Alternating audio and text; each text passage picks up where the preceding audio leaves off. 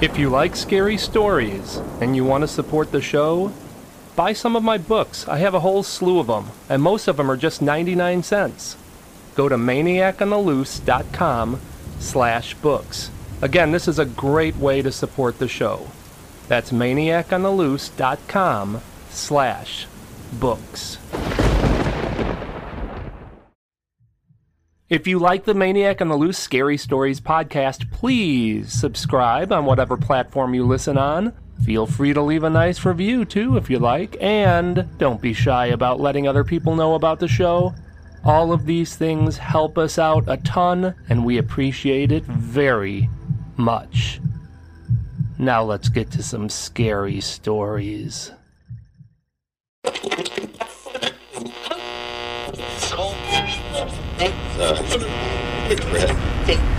If you like scary stories, you've come to the right place. Welcome to the Maniac on the Loose Scary Stories podcast. Sit back and relax. Keep your arms and legs inside the vehicle at all times and enjoy the ride.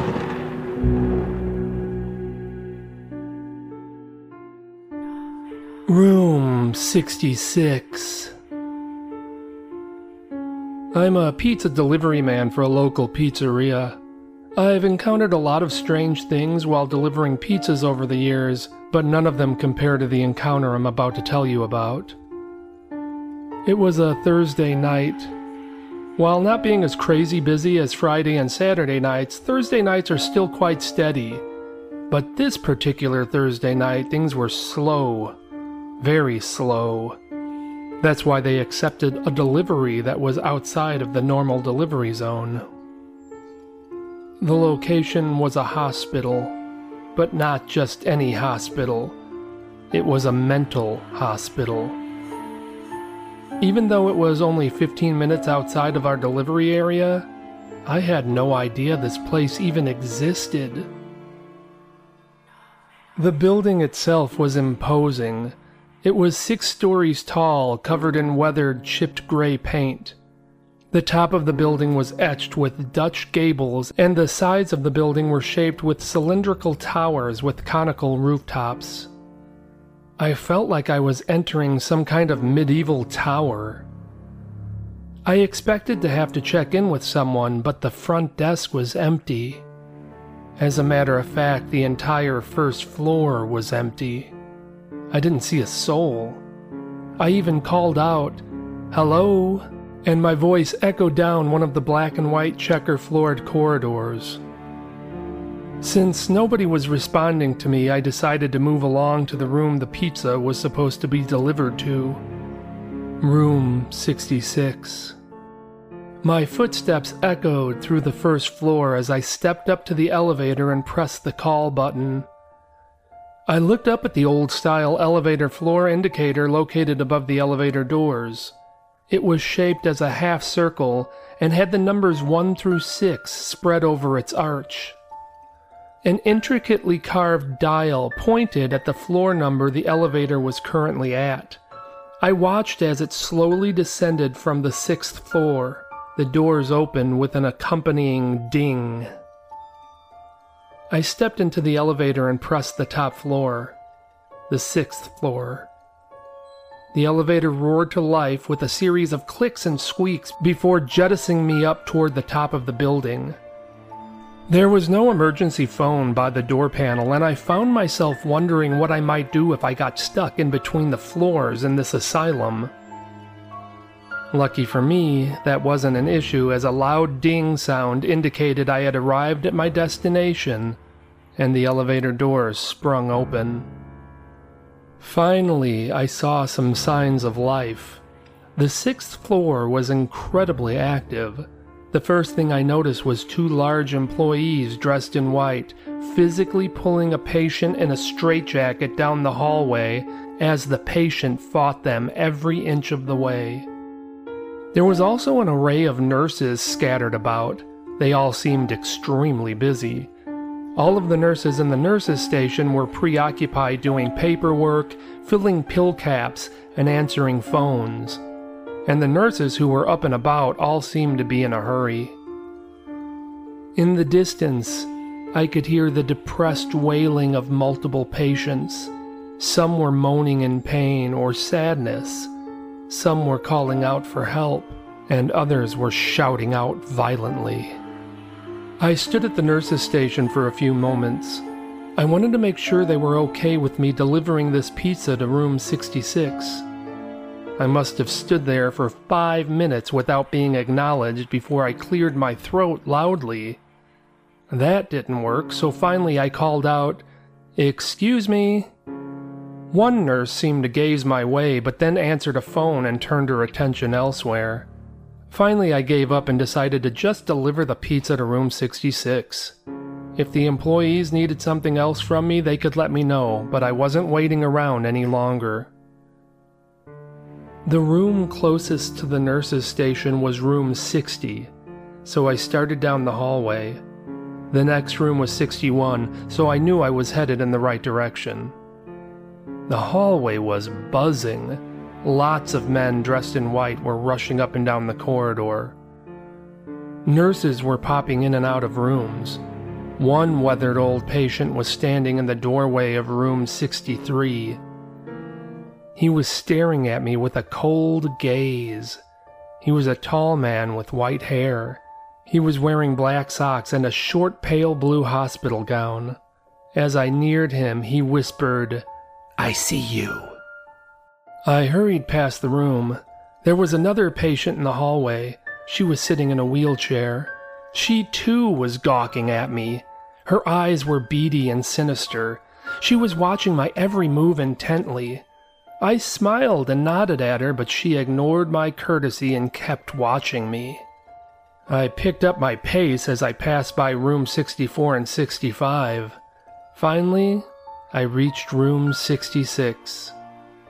I stood in the doorway and peered in. At the far end of the room was a hospital bed. Lying in the bed was an ancient old woman. She was skin and bones. Her silver hair was long and greasy. When she spotted me, she flashed a toothless smile. Hello, ma'am. Did you order a pizza? Drool ran from her gummy mouth as she attempted a seductive smirk, and she quickly rose from the bed. I don't want the pizza. I want the pizza delivery boy. She pulled her nightgown down, revealing her leathery, sagging breasts. Pleasure me. Before I could respond, I heard an anguished yell from a man at the far end of the corridor. I turned my head to see one of the men in white rushing toward me. That's room 66! Don't go into room 66! I turned my head back to the old skinny woman. She was now standing up and had dropped her nightgown to the floor, revealing her entire withered, naked body. Pleasure me. She began running her hands up and down her wrinkled torso. Sir, sir, get out of there! Get out of room 66! I looked back at the male employee racing toward me, his face drenched with concern. I looked back at the patient in room 66. She was scampering toward me, and her arms were now stretched out, reaching for me. Her face was wrinkled into an evil snarl, and she screeched out, Pleasure me or die. I dropped the pizza, stumbled backwards, and fell onto the floor. I tried to scoot backwards away from the crazed old woman, but she was too fast and launched herself at me. I closed my eyes and I prepared for the impact, but felt nothing. And suddenly, everything fell silent. I opened my eyes and was staring into room 66. It was empty. No crazy old naked woman. No bed just an empty, decaying room. How could this be? I stood up and dusted myself off. I turned, expecting to see the employee in white who was rushing to my aid. But the hallway was empty. No men in white, no nurses, no patients, just a dimly lit, empty hallway. The layer of dust on the floor was so thick I couldn't even make out the pattern of white and black tile. I realized that there was no electricity on. Everything I was able to see was only by the bright moonlight shining in through curtainless windows. I staggered down the hall to the once bustling nurses' station. It too was void of life and was covered in dust and cobwebs. Nobody was there, except for me. At this point, I just wanted to get out of this place. I stepped up to the elevator doors but saw that one of the doors was caved in and lying on the tilted platform of the elevator. But I had taken the elevator up here. What was going on? My skin was crawling in goosebumps as I walked away from the nurse's station and down the hall. I looked into each room I passed. They were all empty, save a few that did have old beds in them. But the beds were covered in filth and mold. In one of the rooms, the ceiling tiles were laying on the floor, soaked in the constant drip coming from the leak of the ceiling. I hurried as fast as I could toward the end of the corridor and found the stairwell door. As I grasped the handle and turned the knob, I heard a loud whisper coming from the other end of the corridor. Pleasure me. My head whipped around and I stared down the corridor. It was empty and silent. At the moment, there was nobody there, but I wasn't going to wait around for that to change. I darted down the pitch black stairwell, gripping the grimy stair rail the entire way. Finally, I reached the ground floor and bolted out the door and ran to my car. As I started my engine and began to drive away, I looked up one last time at the ominous structure before me and I noticed the dim light illuminating one of the rooms on the sixth floor. I could only assume that it was room 66.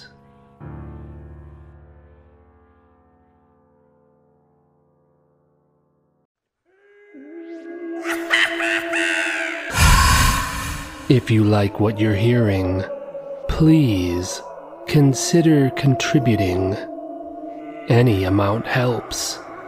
Recurring monthly contributions are best of all.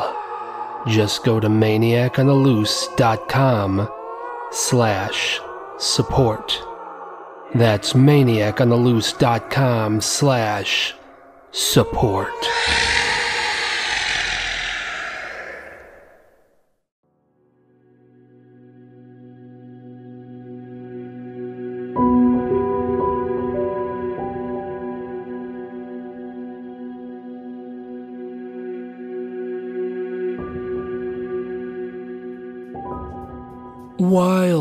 Wildlife. The buzzard. I was soaring slightly above the tree line looking for a fresh meal. It was deer hunting season, a favorite time for us buzzards.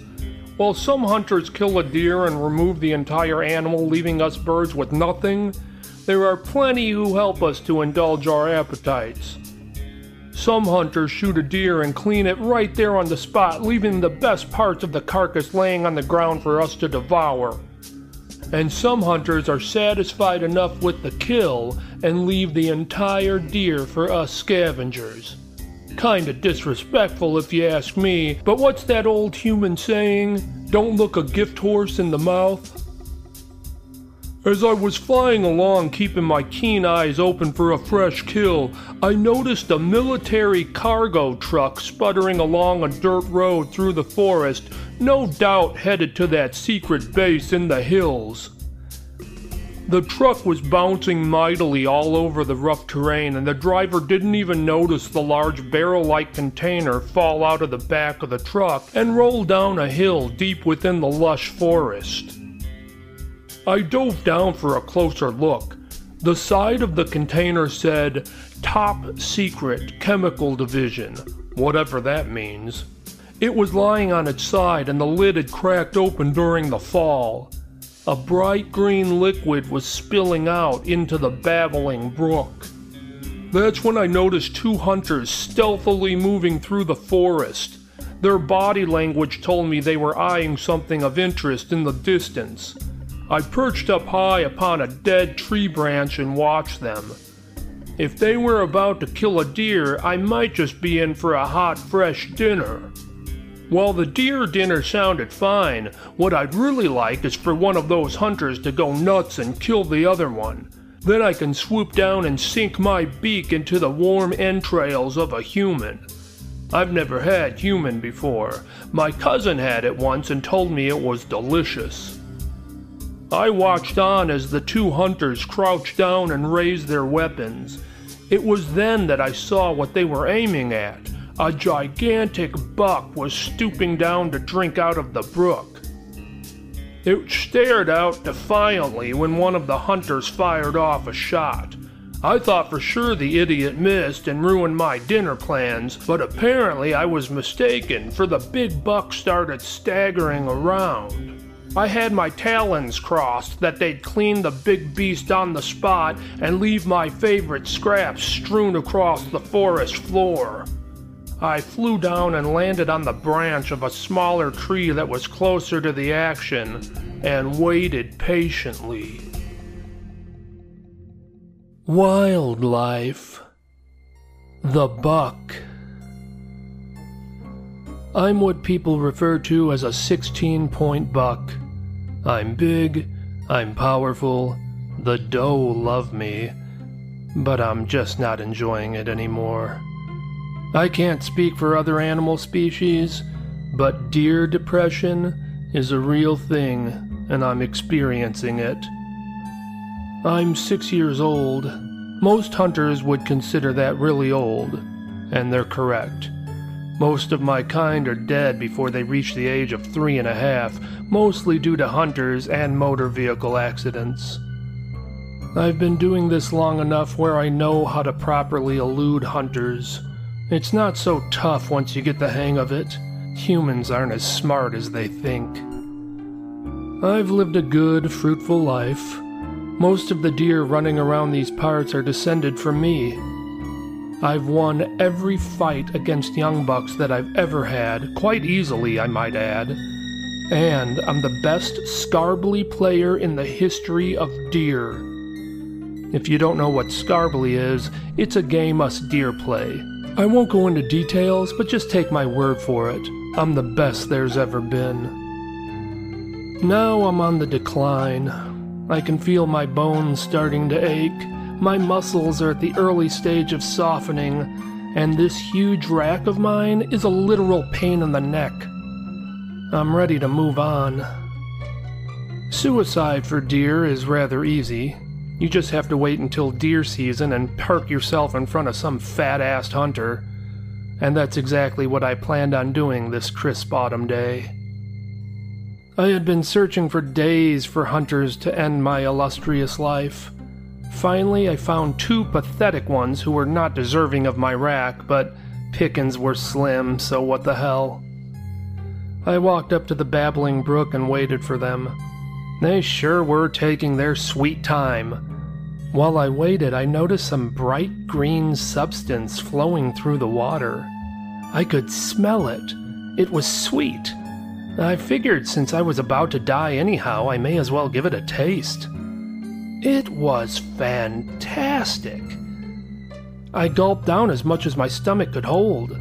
By then, I could hear the hunters stomping toward me. Don't get me wrong, they were trying to be stealthy, but trust me, they were stomping. I watched on as the two hunters crouched down and took aim at me. It was the fatter of the two who pulled the trigger and missed. I couldn't believe it. Stupid son of a bitch missed. At this range? Seriously? What do I have to do? Go knock the rifle out of their hands, place the barrel in my mouth, and direct them as to how to pull the trigger? Idiots. I decided to walk closer to them to give them a better shot at me, but I realized my legs were suddenly very wobbly and I was staggering all over the place. I suddenly felt frigidly cold as though ice water were running through my veins. The cold sensation was accompanied by piercing blasts of unbearable pain. I looked up to see those two sloppy hunters clomping toward me, and it was then that I realized that they were the remedy for my pain. I knew that if I could swallow down their hot, steaming insides, my agony would subside. I lowered my head and charged. Wildlife. The humans. I needed my damn head examined for bringing my moronic, chubby brother in law hunting with me. This guy had no clue what he was doing. He scared off every buck we had seen thus far. What did my sister see in this jackass? Look, I know I'm not the best hunter in the world. I'm slightly below average at best, but compared to this boob, I'm a master. When I spotted the 16 point buck, everything went silent for a moment. I felt like I was having some kind of vision. And the buck was staring at me. I swear to God, he was staring at me. And then he kind of turned his head away quickly as though I busted him looking at me. But that couldn't be the case. I mean, if this big, mature buck really saw me, he'd have darted away. But there he was, standing by the babbling brook. This was amazing and perfect. Almost too perfect. It was kind of like he wanted us to kill him. I watched on as the big buck took a massive drink from the nearby babbling brook. This was our chance. I directed my idiot brother in law to crouch down and we took aim together. I was about to whisper to him to wait for my command but the moron got antsy and fired off a shot. And missed. How the hell did he miss from this range? For a second, I thought maybe I should do my sister a favor by turning the gun on this brain dead jerk and calling it a hunting accident. In the long run, she'd be much better off. To my surprise, the big buck started staggering around. Evidently, the clown hit the target, but then made the mistake of standing up and running toward the buck while shouting, I got it, I got it. I ran as fast as I could behind him, but quite honestly, I was out of shape myself and I wasn't making up much ground. By the time my brother in law reached the buck, the buck was no longer staggering. He was standing stoically and staring at my brother in law with enraged, frosted over eyes. The big buck then lowered its mammoth rack and let out a hideous roar that I had never heard any creature emit in my life. The colossal beast rushed my dopey brother in law and impaled him against a tree. Even though he was an idiot, I instinctively rushed to my brother in law's aid. The buck was letting out a series of screeching hollers as it pushed its rack deeper into my brother in law's soft flesh. I raced up to the buck, screaming, hoping to scare it off, but my aggression only enraged the buck further. It removed its antlers from my brother in law's belly and turned its fury toward me. Its eyes were lifeless white it was frothing at the mouth and continued screeching as it lunged toward me and bit a huge chunk of flesh from my arm. As I fell back onto the forest floor and looked up at the deranged beast, I realized what I was dealing with. This was some kind of damned zombie buck. It was at that point that my world went black and the bite of my arm felt like fire. It then quickly turned to an icy feeling and shot through my veins. The icy cold was accompanied with indescribable pain. When I opened my eyes, I saw the buck munching on my dead brother in law's throat, which I have to admit looked pretty appetizing. I don't know why, but somehow I knew that if I joined the buck in the meal, my horrendous pain would subside. So that's what I did. The mighty old buck and I feasted on my brother in law as we let out a series of delightful sighs of relief from our pain. When we heard the loud, distinct sound of wings flapping nearby, the buck and I turned our heads to see a hefty buzzard sinking its beak into the entrails of my brother in law. The buzzard didn't appear to be zombified like me and the buck. I guess he just couldn't resist the chance to feast on a human. The buck and I shrugged and allowed Mr. Buzzard to join us. There was plenty of food to go around.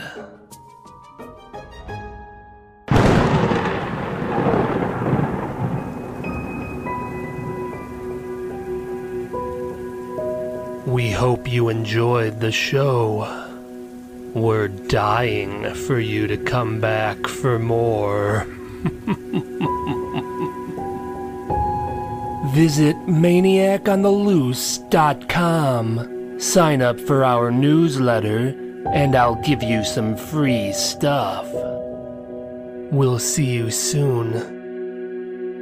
Very soon. Most big CBD companies are just middlemen buying from manufacturers and reselling to the customer at a higher price. Wouldn't you rather buy directly from the manufacturer? Well, now you can with CBD Essence. They have a wide variety of full spectrum lab tested products, including CBD for pets. The CBD is fresh, produced within 24 hours of shipment, 100% natural and organic, and uses the cleanest processing method.